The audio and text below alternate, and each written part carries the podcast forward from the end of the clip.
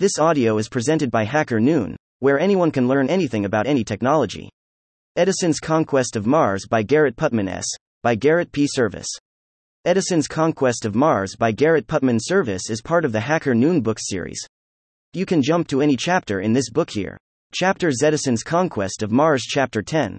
At first we rose to a still greater height, in order more effectually to escape the watchful eyes of our enemies, and then, after having moved rapidly several hundred miles toward the west, we dropped down again within easy eyeshot of the surface of the planet, and commenced our inspection.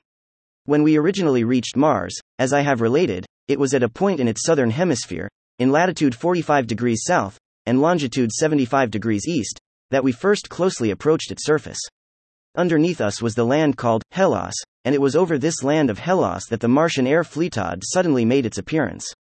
Our westward motion, while at a great height above the planet, had brought us over another oval-shaped land called Noachia, surrounded by the dark ocean, the Mare Erythraeum.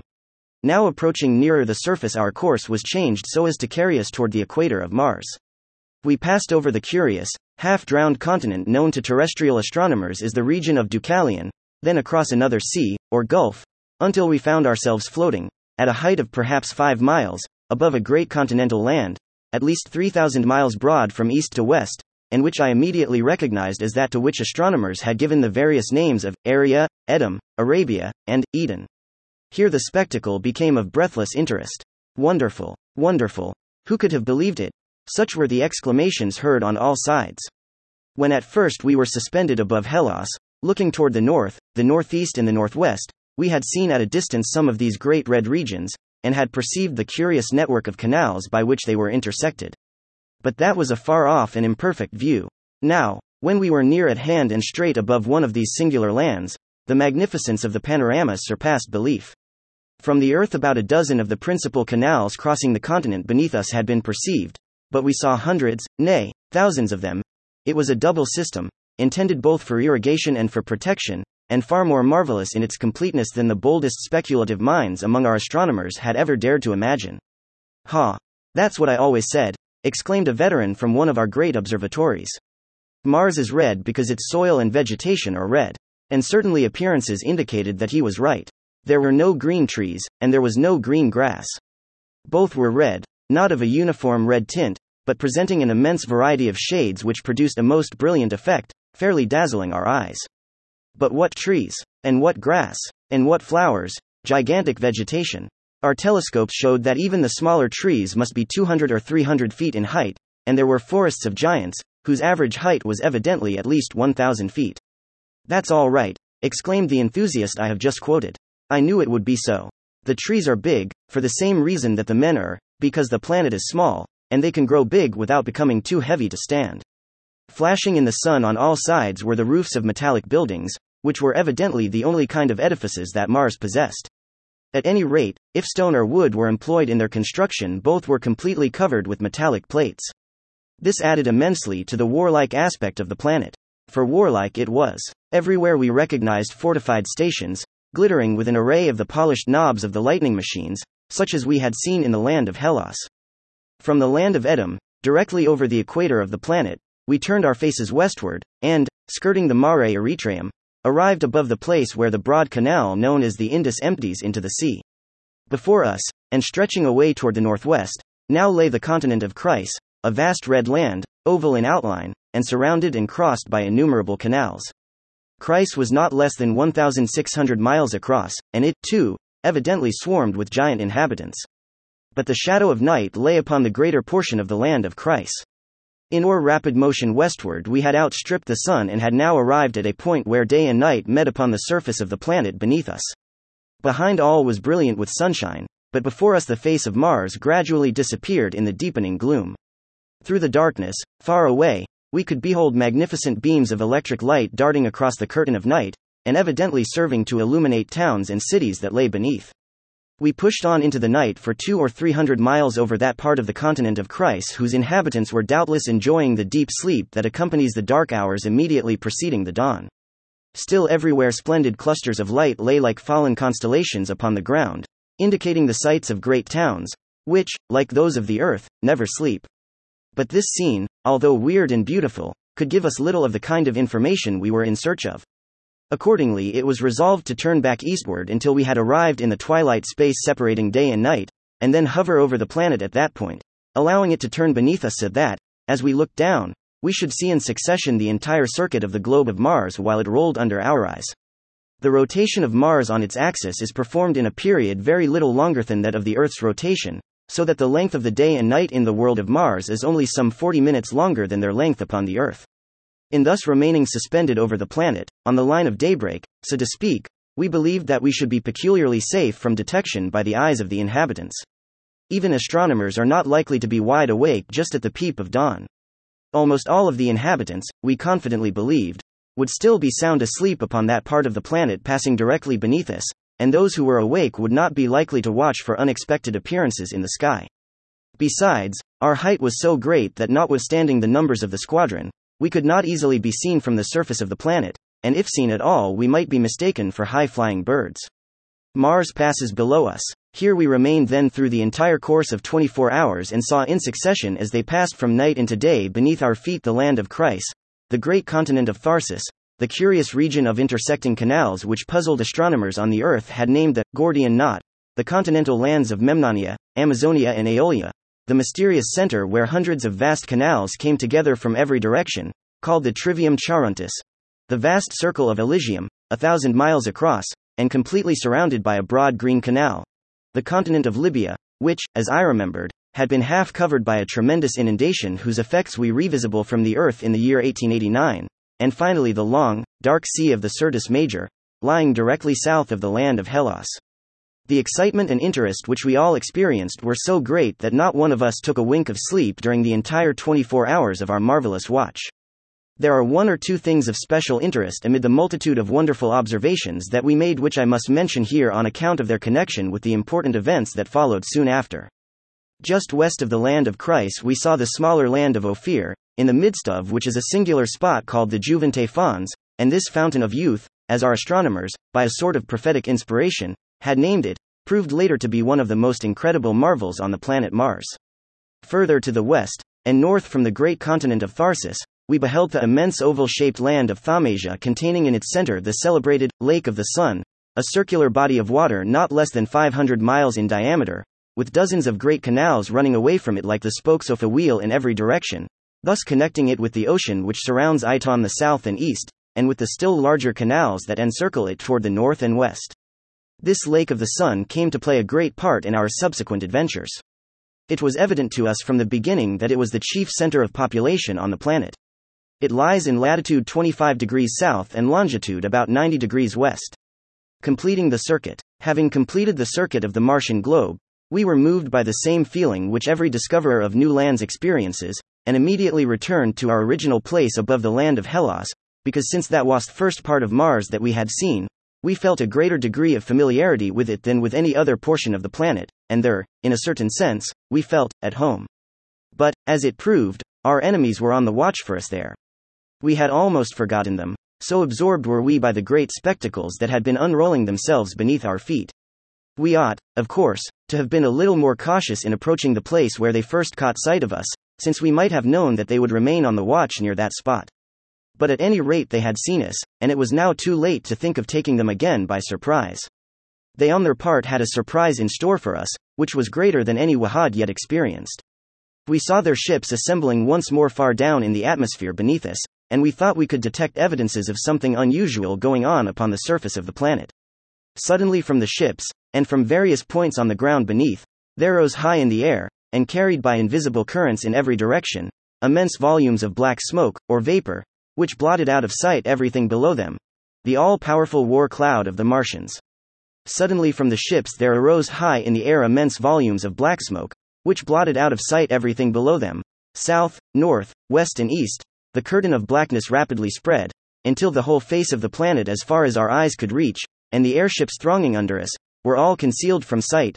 Mars had played the game of the cuttlefish, which, when pursued by its enemies, darkens the water behind it by a sudden outgush of inky fluid, and thus escapes the eye of its foe.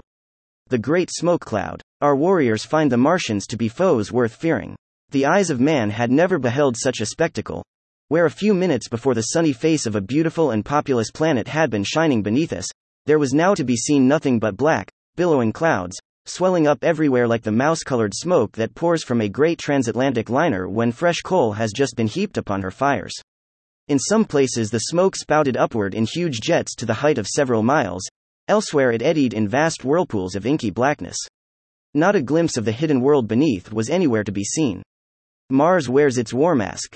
Mars had put on its war mask, and fearful indeed was the aspect of it.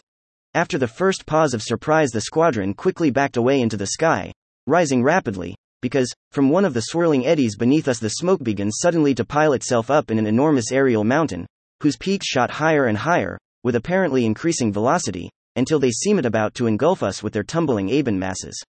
Unaware what the nature of this mysterious smoke might be, and fearing it was something more than a shield for the planet, and might be destructive to life, we fled before it, as before the onward sweep of a pestilence. Directly underneath the flagship, one of the aspiring smoke peaks grew with most portentous swiftness, and, notwithstanding all our efforts, in a little while it had enveloped us. The stifling smoke. Several of us were standing on the deck of the electrical ship. We were almost stifled by the smoke, and were compelled to take refuge within the car, where, until the electric lights had been turned on, darkness so black that I top-pressed the strained eyeballs prevailed. But in this brief experience, terrifying though it was, we had learned one thing. The smoke would kill by strangulation, but evidently there was nothing especially poisonous in its nature. This fact might be of use to us in our subsequent proceedings. "This spoils our plans," said the commander. "There is no use of remaining here for the present. Let us see how far this thing extends." At first we rose straight away to a height of 200 or 300 miles, thus passing entirely beyond the sensible limits of the atmosphere, and far above the highest point that the smoke could reach. From this commanding point of view our line of sight extended to an immense distance over the surface of Mars in all directions. Everywhere the same appearance, the whole planet was evidently covered with the smoke. A wonderful system, a complete telegraphic system evidently connected all the strategic points upon Mars, so that, at a signal from the central station, the wonderful curtain could be instantaneously drawn over the entire face of the planet. In order to make certain that no part of Mars remained uncovered, we dropped down again nearer to the upper level of the smoke clouds, and then completely circumnavigated the planet. It was thought possible that on the night side no smoke would be found and that it would be practicable for us to make a descent there. But when we had arrived on that side of Mars which was turned away from the sun, we no longer saw beneath us, as we had done on our previous visit to the night hemisphere of the planet, brilliant groups and clusters of electric lights beneath us. All was dark. In fact, so completely did the great shell of smoke conceal the planet that the place occupied by the latter seemed to be simply a vast black hole in the firmament. The sun was hidden behind it, and so dense was the smoke that even the solar rays were unable to penetrate it, and consequently there was no atmospheric halo visible around the concealed planet. All the sky around was filled with stars, but their countless host suddenly disappeared when our eyes turned in the direction of Mars. The great black globe blotted them out without being visible itself. Attempts to attack baffled. "Apparently we can do nothing here," said Mr. Edison. "Let us return to the daylight side." When we had arrived near the point where we had been when the wonderful phenomenon first made its appearance, we paused, and then, at the suggestion of Phone of the Chemists, dropped close to the surface of the smoke curtain which had now settled down into comparative quiescence, in order that we might examine it a little more critically. The flagship was driven into the smoke cloud so deeply that for a minute we were again enveloped in night. A quantity of the smoke was entrapped in a glass jar. Examining the smoke, rising again into the sunlight, the chemists began an examination of the constitution of the smoke. They were unable to determine its precise character, but they found that its density was astonishingly slight. This accounted for the rapidity with which it had risen, and the great height which it had attained in the comparatively light atmosphere of Mars. "It is evident," said one of the chemists, "that this smoke does not extend down to the surface of the planet. From what the astronomers say as to the density of the air on Mars, it is probable that a clear space of at least a mile in height exists between the surface of Mars and the lower limit of the smoke curtain. Just how deep the latter is we can only determine by experiment, but it would not be surprising if the thickness of this great blanket which Mars has thrown around itself should prove to be a quarter or half a mile." "Anyhow," said one of the United States Army officers, "they have dodged out of sight, and I don't see why we should not dodge in and get at them. If they're ice-clear air under the smoke, as you think, why couldn't the ships dart down through the curtain and come to a close tackle with the Martians?" "It would not do at all," said the commander. "We might simply run ourselves into an ambush. No, we must stay outside, and if possible fight them from here." Strategic measures employed. They can't keep this thing up forever, said the officer. Perhaps the smoke will clear off after a while, and then we will have a chance. Not much hope of that, I am afraid, said the chemist who had originally spoken. This smoke could remain floating in the atmosphere for weeks, and the only wonder to me is how they ever expect to get rid of it, when they think their enemies have gone and they want some sunshine again. All that is mere speculation, said Mr. Edison. Let us get at something practical. We must do one of two things, either attack them shielded as the Yare, or wait until the smoke has cleared away. The only other alternative, that of plunging blindly down through the curtain, is at present not to be thought of. I am afraid we couldn't stand a very long siege ourselves, suddenly remarked the chief commissary of the expedition, who was one of the members of the flagship's company. What do you mean by that? Asked Mr. Edison sharply, turning to him. Well, sir, you see, said the commissary, stammering, our provisions wouldn't hold out. Wouldn't hold out? Exclaimed Mr. Edison, in astonishment. Why, we have compressed and prepared provisions enough to last the squadron for 3 years. We had, sir, when we left the earth, said the commissary, in apparent distress, but I am sorry to say that something has happened. Something has happened. Explain yourself. Accident to the stores. I don't know what it is, but on inspecting some of the compressed stores, a short time ago, I found that a large number of them were destroyed, whether through leakage of air, or what, I am unable to say. I sent to inquire as to the condition of the stores in the other ships in the squadron, and I found that a similar condition of things prevailed there. The fact is, continued the commissary, we have only provisions enough, in proper condition, for about 10 days' consumption. After that we shall have to forage on the country, then, said the army officer. Why did you not report this before? Demanded Mr. Edison. Because, sir, was the reply, the discovery was not made until after we arrived close to Mars, and since then there has been so much excitement that I have hardly had time to make an investigation and find out what the precise condition of affairs is. Besides, I thought we should land upon the planet and then we would be able to renew our supplies. I closely watched Mr. Edison's expression in order to see how this most alarming news would affect him.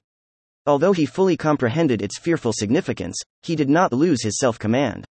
We must act quickly. Well, he said, then it will become necessary for us to act quickly. Evidently we cannot wait for the smoke to clear off, even if there were any hope of its clearing. We must get down on Mars now, having conquered it first if possible, but anyway we must get down there, in order to avoid starvation. It is very lucky, he continued, that we have 10 days' supply left. A great deal can be done in 10 days. A few hours after this the commander called me aside, and said, I have thought it all out. I am going to reconstruct some of our disintegrators, so as to increase their range and their power. Then I am going to have some of the astronomers of the expedition locate for me the most vulnerable points upon the planet, where the population is densest and a hard blow would have the most effect, and I am going to pound away at them, through the smoke, and see whether we cannot draw them out of their shell. A plan arranged. With his expert assistance, Mr. Edison set to work at once to transform a number of the disintegrators into still more formidable engines of the same description.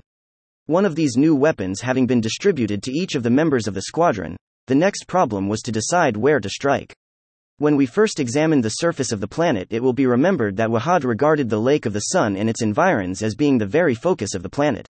While it might also be a strong point of defense, yet an effective blow struck there would go to the enemy's heart and be more likely to bring the Martians promptly to terms than anything else. The first thing, then, was to locate the Lake of the Sun on the smoke-hidden surface of the planet beneath us. This was a problem that the astronomers could readily solve. Fortunately, in the flagship itself there was one of the star-gazing gentlemen who had made a specialty of the study of Mars. That planet, as I have already explained, was now in opposition to the Earth. The astronomer had records in his pocket which enabled him, by a brief calculation, to say just when the Lake of the Sun would be on the meridian of Mars as seen from the Earth. Our chronometers still kept terrestrial time. We knew the exact number of days and hours that had elapsed since we had departed, and so it was possible by placing ourselves in a line between the Earth and Mars to be practically in the situation of an astronomer in his observatory at home. Then it was only necessary to wait for the hour when the Lake of the Sun would be upon the meridian of Mars in order to be certain what the true direction of the latter from the flagship was. Having thus located the heart of our foe behind its shield of darkness, we prepared to strike. The smoke must be shattered. I have ascertained, said Mr. Edison, the vibration period of the smoke, so that it will be easy for us to shatter it into invisible atoms. You will see that every stroke of the disintegrators will open a hole through the black curtain. If their field of destruction could be made wide enough, we might in that manner clear away the entire covering of smoke, but all that we shall really be able to do will be to puncture it with holes, which will, perhaps, enable us to catch glimpses of the surface beneath.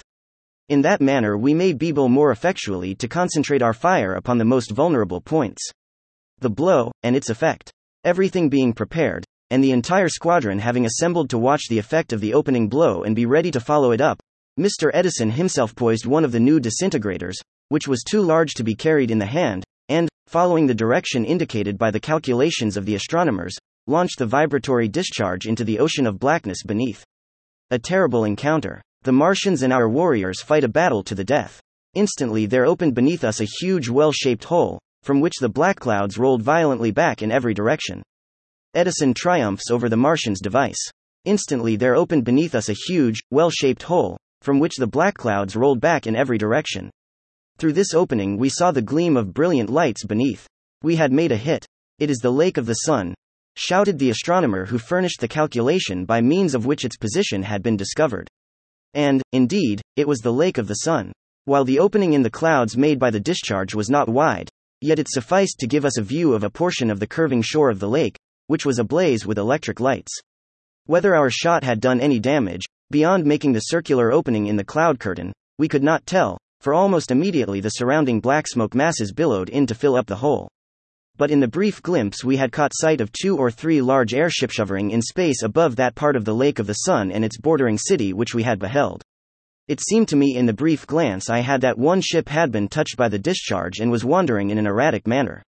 But the clouds closed in so rapidly that I not be certain. Penetrating the cloud. Anyhow, we had demonstrated one thing, and that was that we could penetrate the cloud shield and reach the Martians in their hiding place. It had been prearranged that the first discharge from the flagship should be a signal for the concentration of the fire of all the other ships upon the same spot. A little hesitation, however, occurred, and a half a minute had elapsed before the disintegrators from the other members of the squadron were got into play. The Martians' artificial day. Then, suddenly we saw an immense commotion in the cloud beneath us. It seemed to be beaten and hurled in every direction and punctured like a sieve with nearly 100 great circular holes. Through these gaps we could see clearly a large region of the planet's surface, with many airships floating above it, and the blaze of innumerable electric lights illuminating it. The Martians had created an artificial day under the curtain. This time there was no question that the blow had been effective. 4 or 5 of the airships, partially destroyed, tumbled headlong toward the ground, while even from our great distance there was unmistakable evidence that fearful execution had been done among the crowded structures along the shore of the lake. Our disintegrator does awful damage. 4 or 5 of the airships tumbled headlong toward the ground, and it was evident that fearful execution had been done among the crowded structures along the shore of the lake. As each of our ships possessed but one of the new disintegrators, and since a minute or so was required to adjust them for a fresh discharge, we remained for a little while inactive after delivering the blow. Meanwhile the cloud curtain, though rent to shreds by the concentrated discharge of the disintegrators, quickly became a uniform black sheet again, hiding everything. We had just had time to congratulate ourselves on the successful opening of our bombardment, and the disintegrator of the flagship was poised for another discharge, when suddenly out of the black expanse beneath, quivered immense electric beams, clear-cut and straight as bars of steel, but dazzling our eyes with unendurable brilliance. It was the reply of the Martians to our attack, devastating our army. 3 or 4 of the electrical ships were seriously damaged, and one, close beside the flagship, changed color, withered and collapsed, with the same sickening phenomena that had made our hearts shudder when the first disaster of this kind occurred during our brief battle over the asteroid. Another score of our comrades were gone, and yet we had hardly begun the fight. Glancing at the other ships, which had been injured, I saw that the damage to them was not so serious, although they were evidently hors de combat for the present. Our fighting blood was now boiling and we did not stop long to count our losses. Into the smoke was the signal, and the 90 and more electric ships which still remained in condition for action immediately shot downward. About Hacker Noon book series, we bring you the most important technical, scientific, and insightful public domain books. This book is part of the public domain. Garrett Putnam Serviss, 2006. Edison's Conquest of Mars. Urbana, Illinois. Project Gutenberg. Retrieved October 2022. https://www.gutenberg.org, cache, EPUB, 19141, PG 19141 images. HTML. This ebook is for the use of anyone anywhere at no cost and with almost no restrictions whatsoever. You may copy it, Give it away or reuse it under the terms of the Project Gutenberg license included with this ebook or online at www.gutenberg.org, located at https://www.gutenberg.org, policy, license, HTML. Thank you for listening to this Hacker Noon story, read by Artificial Intelligence. Visit hackernoon.com to read, write, learn and publish.